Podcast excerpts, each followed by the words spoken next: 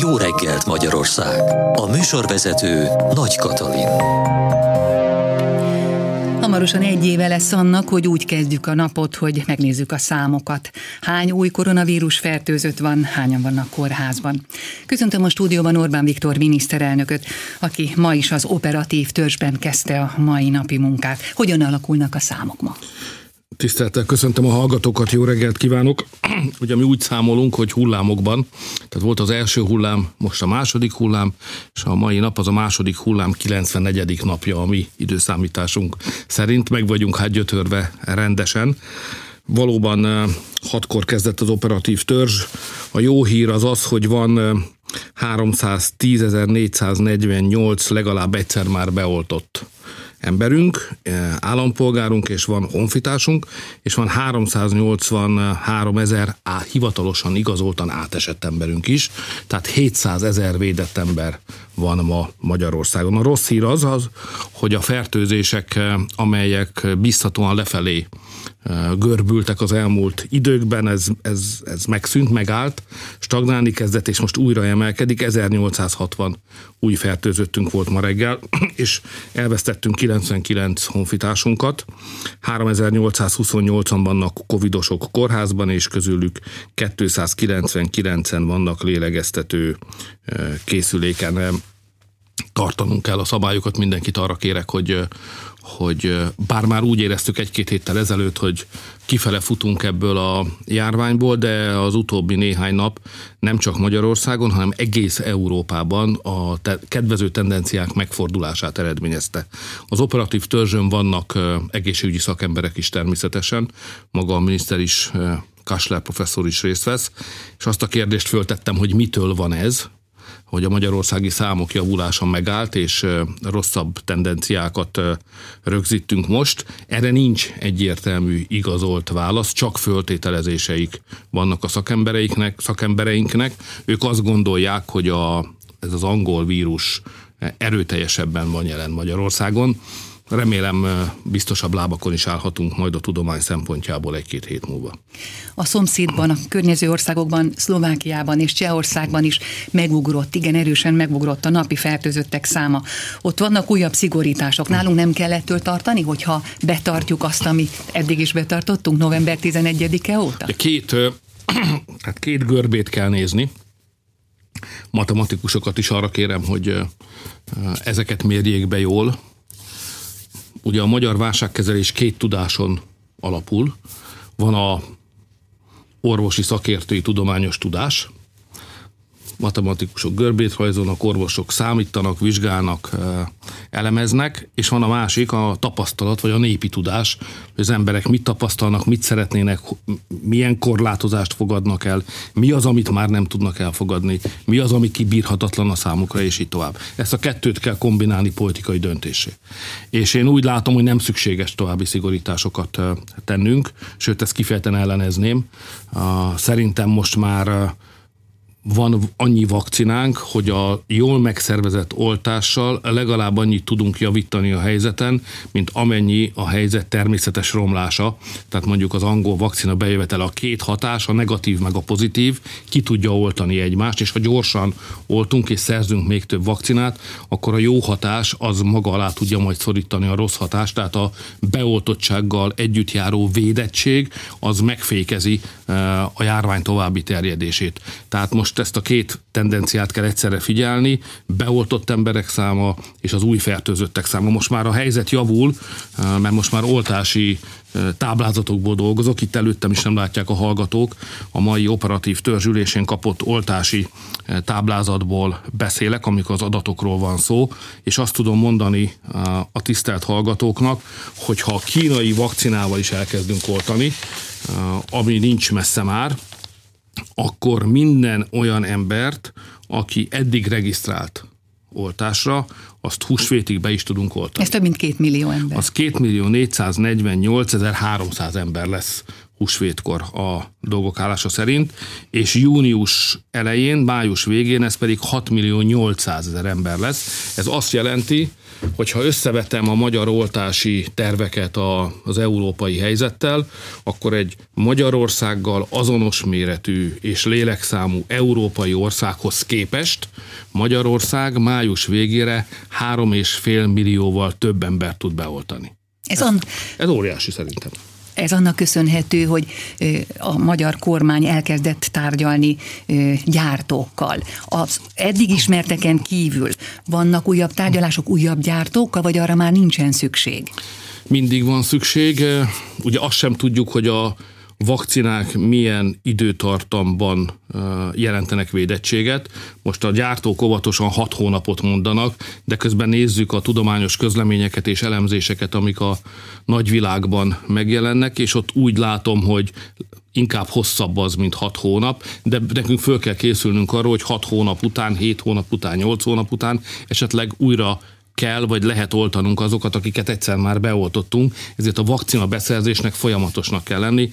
Tudom, hogy az ellenzék mindig viccelődik ezen, de portyázókat és fürkészőket mindig mozgatni kell, ők ki vannak küldve a nagyvilágba, és ahol úgy tűnik, hogy néhány ezer vagy százernyi vakcina leesik egy teherautóról, kell állni egy magyar portyázónak, aki elkapja. Ezért van arra szükség, hogy több mint 10 millió ember számára jó vakcinát kötött le a kormány. Itt, ha az ember olvasgatja a koronavírus.gov.hu-t, akkor itt azt lehet olvasni, hogy ugye a nyugati vakcinából 19,5 millió adag, tehát akkor ez a 9,5 millió magyar beoltás oltására alkalmas, és ezen kívül van két és fél millió kínai vakcina, illetve egy millió ember beoltására alkalmas orosz vakcina. Tehát ezért kell mint több mint 10 milliót is lekötni? Igen. Vagy ez nem jelenti az a lekötés, hogy azt meg is rendeltük? Az azt jelenti, hogy amikor rendelkezésre áll, akkor dönthetünk arról, hogy megvásároljuk-e vagy sem. Ez jó konstrukció. Az Európai Uniónak nem az a problémája, hogy rossz üzleti konstrukciókat hozott volna létre a vakcina ügyben. Tehát ez, ebben nem érdemes a bizottságot elmarasztalni. Nagyon kedvező áron jó üzleti konstrukciókat hozott létre. Csak akkor fizetünk, amikor kell, és így tovább. A baj az idő. Tehát a probléma az, hogy nem önmagában a vakcina száma fontos, hanem hogy mikor van vakcina. A bizottság, illetve az egész európai beszerzési rendszer itt mutat gyengeséget, hiszen a kanadaiak, a britek, az izraeliek azok már jóval előrébb vannak az oltásban, ők hamarabb jutottak vakcinához, és aki időt nyer, életet nyer.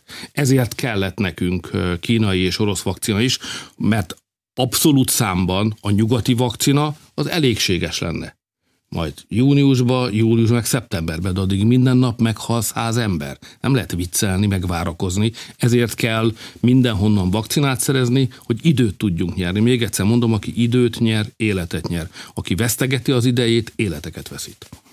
A Sputnikkal elkezdenek oltani ezen a héten. A kínai vakcina mikor érkezhet meg? Már vannak a vizsgálatokhoz szükséges ampulák, ma operatív törzsülésén eh, próbáltam tisztán látni a szükséges vizsgálatok ügyében. Ugye mindig mondom, hogy itt a politikusoknak egy csábítást eh, el kell hárítaniuk, ellen kell állni, mert az ember sokat olvas eh, járványügyi kérdésekre, és idő után elkezd róluk beszélni is, mintha értene hozzá, pedig nem értünk hozzá, tehát a miniszterelnök nem ért járványügyi kérdésekhez. Tájékozottabb jó esetben, mint az átlag magyar polgár, de ettől nem válik járványügyi szakemberré. A járványi szakemberek az orvosok. Sokat kell kérdezni tőlük, nem mondani kell nekik, hanem inkább faggatni kell őket. Ma is ez történt. Megértettem, hogy hány vizsgálatot kell elvégezni a kínai vakcinán a Népegészségügyi Központnak ahhoz, hogy fölszabadítsa a beérkezett kínai vakcinákat az orvosok számára, hogy beolthatóvá válik. Tehát nem elegendő az, ami eddig történt, hogy adtunk egy, egy vészhelyzeti engedélyt, hogy be lehet hozni és használni lehet általában a kínai vakcinát, hanem minden szállítmányt meg kell vizsgálni egy magyar biztonsági rendszernek megfelelően, bizonyos számú vizsgálaton át kell esni, hogy az a konkrét szállítmány, ami beérkezett, az bevethető-e, az szabad-e beadni az embereknek.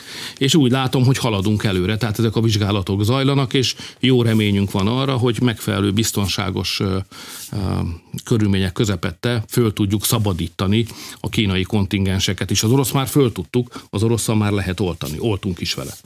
Sokan mondják azt, hogy arra meg kéne még várnunk az időt, hogy az Európai Gyógyszer Ügynökség is rátegye a pecsétet a papírra. Csak azt felejtik el sokan, hogy az Európai Gyógyszerügynökség ugyanazt csinálja, amit a magyar, az Országos Gyógyszerészeti Intézet, hogy csak a dokumentációt vizsgálja. Ők nem nézik meg az ampullákat, és nem vizsgálják meg. Hát, ha megengedén, egy kicsit távolabbról nézek erre a kérdésre. Aztán miért gondoljuk, hogy az európaiak okosabbak lennének, mint mi?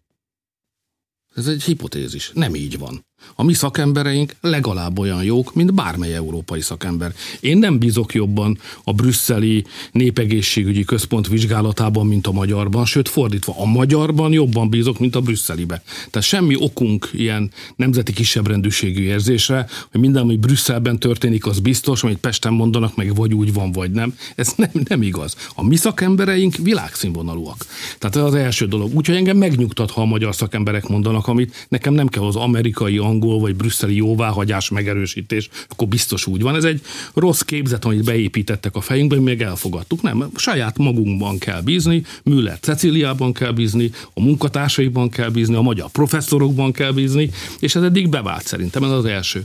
A második, hogy persze lehet arról beszélni, hogy várjunk még erre meg arra, de minden egyes várakozással eltöltött napon elveszítünk száz magyar embert. Úgyhogy nem várok. Jövő héten indul az online konzultáció. Megvannak-e már a kérdések? Hány kérdés lesz, tudjuk-e? Hát ma szeretném délután véglegesíteni a kérdéseket, 5-6-ot, tehát nem szeretnék túlságosan sokat. Majd meglátjuk, tehát ha megengedi most még erről többet nem mondanék, de azt remélem, hogy sikeres lesz a konzultáció, ugye ez ugyanazon a felületen zajlik, most nincs időnk leveleket küldeni, ugyanazon az online felületen zajlik, mint ahol a regisztráció. Egyébként az oltásról regisztráltak száma az folyamatosan nő. Erről is van számom, 2 millió 10.236 ember regisztrált ma reggelig. Tehát a konzultáció is ezen a felületen megy majd. Mindenkit kérek, hogy vegyen részt, akinek van véleménye, javaslata, akarja, hogy az ő hangja is számítson, azok menjenek föl majd erre a konzultációs felületre. Egyébként az oltások, visszatérve erre a kérdésre, azok jól haladnak. Voltak az elején kisebb technikai nehézségek, ezek nem jelentősek és csökkennek. Fél óránként hat embert hívnak be egyébként az oltóhelyekre, tehát tumultusra nincsen ok. Ha mindenki pontosan érkezik, akkor a terv szerint tudunk haladni. Magyarországon ma 7189 oltási ponton adunk be inekciókat védettséget igazoló okmányt vezet be a kormány. Milyen mintára, milyen példa alapján, és mire lehet majd ezt felhasználni? Hát saját kútfőből, ha szabad ezt mondanom. Mindenki beszélt erről, hogy esetleg határátlépési igazolvány, és így tovább. Meg néhány országban folytattak filozófiai mélységű vitákat is arról, hogy szabad, nem szabad ilyen igazolványokat kiadni. Mi is lefolytattuk ezeket a belső vitákat, a kormány több körben is tárgyalt erről, és végül úgy döntöttük, hogy tegyük meg az előkészületeket. A konzultációban lesz erre vonatkozó kérdés egyébként. Tehát tegyük meg az előkészületeket, hogyha az emberek úgy gondolják, hogy a védett személyek számára nagyobb szabadságot lehet engedni, a konzultáció végén meglátjuk, hogy így gondolják-e a magyarok, akkor ne legyen technikai akadálya, hogy azonnal ezeket a különbözőségeket vagy, vagy kedvezményeket meg tudjuk adni azoknak, akik átestek.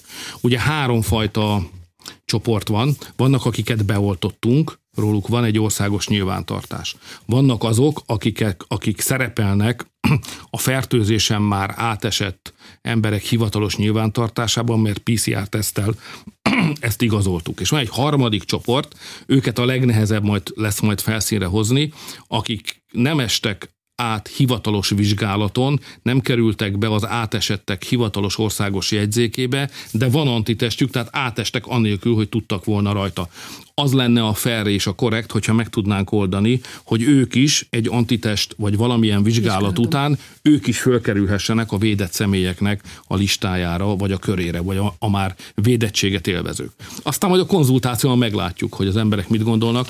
Én, ez engem is izgat egyébként, ez a kérdés nincs annál izgalmasabb kérdés, mint amikor az ember a saját országáról, népéről, nemzetéről, fajtájáról kap egy visszajelzést, hogy mit gondolnak a magyarok arról, hogy akit már nem érdemes korlátok között tartani, azt kiengedjük-e akkor is, ha én még nem estem át, tehát hozzám képest ő szabadabban élhet. Most ezt elfogadom, vagy nem fogadom el. Szerintem a nagyvonalúság, méltányosság dimenziójában meg fogunk tudni sok mindent saját magunkról. Ezek izgalmas Hát ha nem leszünk irigyek, akkor mindenképpen. No, a kormányinfón elhangzott az, hogy 36 milliárd forint bértámogatást, munkabértámogatást igényeltek ugye azok a vállalkozások, amelyek bajba jutottak, és két hét alatt sikerült felpörgetni a kifizetést kifizetést, és a 36 milliárdból már 35 milliárd forintot ki tudott fizetni a kormány ezeknek a vállalkozásoknak. De fölmerül az a kérdés, hogy vajon azok az egészen kicsi vállalkozások, az egyéni vállalkozók, és az itt a, a leginkább sérült, vagy sérülékeny szektorban nagyon sok ilyen van. Ők, nekik mi a leginkább segítő eszköz, mert ők ezt a munkabér támogatást viszonylag kevesen vették igénybe. Hát mindennel próbálkozunk. De a legfontosabb mindenki számára, hogy minél hamarabb annyi oltott, védett emberünk legyen, hogy a korlátozásokat le tudjuk rúgni magunkról. És akkor a leginkább veszteséget szenvedett ágazatokban, mint a vendéglátás, éttermi szolgáltatások, kulturális rendezvényszervezés, szállodaipar újraindulhat az életet.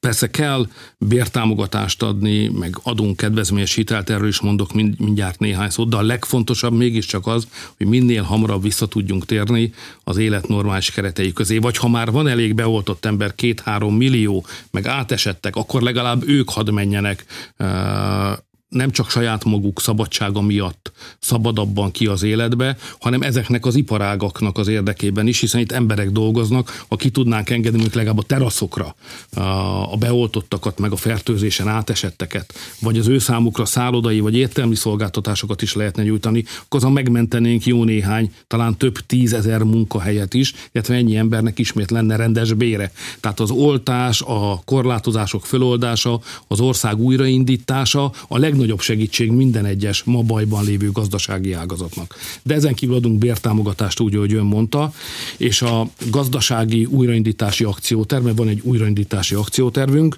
abban fontos az a 10 millió forintos kamatmentes hitel, amit három év törlesztési türelemmel fogunk majd odaadni minden kisvállalkozónak. Ezt nem akarjuk odaadni a nagyoknak, tehát legyünk, beszéljünk egyenesen, ezt nem nekik szánjuk, még csak nem is a közepeseknek hanem azoknak, akik kicsik és igazán bajban vannak, és gyors pénzösszegre van szükségük. Szerintem óriási érdeklődés lesz, az előrejelzések szerint ezt látom, a mikro és kisvállalkozások világában nagyon sokan igénybe fogják venni ezt a 10 millió forintos, maximum 10 millió forintos hitelt. Ennek a részletei véglegesítés állapotában, vagy ahhoz közelítő állapotban vannak, és ezt hamarosan elérhetővé tesszük a vállalkozók számára. Ez a keret bővülhet, amit meghatározott a kormány ennek a körnek?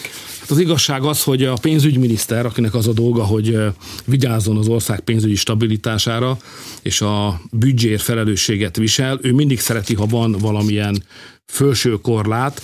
Én úgy látom, hogy azt hamar el fogjuk érni, és nagyon gyorsan ki fogjuk meríteni, és én felől fogom majd győzködni a pénzügyminisztert, hogy ahogy a 100 milliárd forintnyi összeg elfogy, és van rá igény a mikro és kisvállalkozások számára, a, ha kell, akkor ahogy szokás mondani, fölülről legyen ez nyitott, és amennyi igény bejön, adjuk oda. Ez a legnagyobb segítség. Tehát vannak általános segítségek, de a legnagyobb segítség a bajba jutott kis mikrovállalkozó számára az az, hogy hirtelen hozzá tud jutni könnyen, könnyen, különösebb bürokratikus akadályok nélkül, kamatmentesen 10 millió forinthoz, amit csak három évvel kell elkezdeni törleszteni. Ennél nagyobb segítséget alig ha kaphat. Úgyhogy szerintem akinek kell, vigye ezt a segítséget. Éppen egy ismerősömmel beszélgettünk, és mondta, hogy szakembert keres fürdőszoba felújításhoz, és már csak augusztusra van időpont. Úgy tűnik, hogy ez is időben érkezett, ez a bizonyos családtámogatás, hogy a használt lakásokat föl lehet újítani, és a, a felújítás költségének a felét az állam visszaadja. Az a helyzet, hogy azzal kell számolnunk, hogy munkaerőhiány lesz. Tehát most még mindenki arról beszél, hogy a válság miatt mennyi embernek a munkahelyét kellett megvédeni. Egyébként többen dolgoztak január elején Magyarországon, mint amennyien az év azonos időszakában egy évvel korábban a válság előtt dolgoztak. Tehát remekül megvédtük a munkahelyeket. Igaz, hogy sokaknak kellett menni részmunkaidős foglalkozásban, de nekik is megmaradt az állásuk. Ezen már túl vagyunk, most már nem védekezünk, most már támadunk, újraindítási akciótervünk van, és arra kell számolni, hogy pillanatok alatt munkaerőhiány lesz Magyarországon. Az építőiparban különösen az ön példája is ezt igazolja, de a nekem rendelkezésemre álló adatokból szintén ez olvasható ki, azzal, hogy a lakásfelújítás indításoknak egy soha nem látott széles körét e, indítjuk meg, azzal, hogy az otthonteremtési támogatásokat megnöveltük, most az, az áfát levittük, e, a lakásépítés áfáját 5%-ra, itt most lesz egy soha nem, talán soha nem látott, vagy régen látott lakásépítési boom, tehát itt most meg fog indulni sok minden, a lakásfelújítás iránt óriási az érdeklődés, mert a kis pénzű emberek számára, a kisebb pénzű emberek számára ez sokkal elérhetőbb, közelebbi, kézzelfoghatóbb, könnyebben felhasználható, mint a csók, amikor egy önálló ház építésébe kell belevágni, vagy egy nagyobb bővítésbe. Tehát azt hiszem, hogy ez egy népszerű program lesz. A 10 millió forintos mikro kisvállalkozói hitel, meg ez együtt nagyon sok embert fog elérni. És higgyék el, hogy az újraindítás az sikerülni fog. Remek akciótervünk van, ma meg fogják kapni, vagy mától kapják meg a nyugdíjasok a 13. havi nyugdíjuk első egyheti összegét, ugye négy év alatt tudjuk ezt visszavezetni. Ez az előző baloldali kormányok utolsó büntényét is sikerül meg nem történté tenni, vagy legalábbis zárójelbe tenni, hogy elvenni emberre, nyugdíjasoktól venni el pénzt, akik egész életükben azért dolgoztak, hogy eltartsák a családjukat, meg működjön az ország, és akkor a válságkezelés 2008-2009-ben arra épül, hogy elveszük tőlük a nyugdíjukat.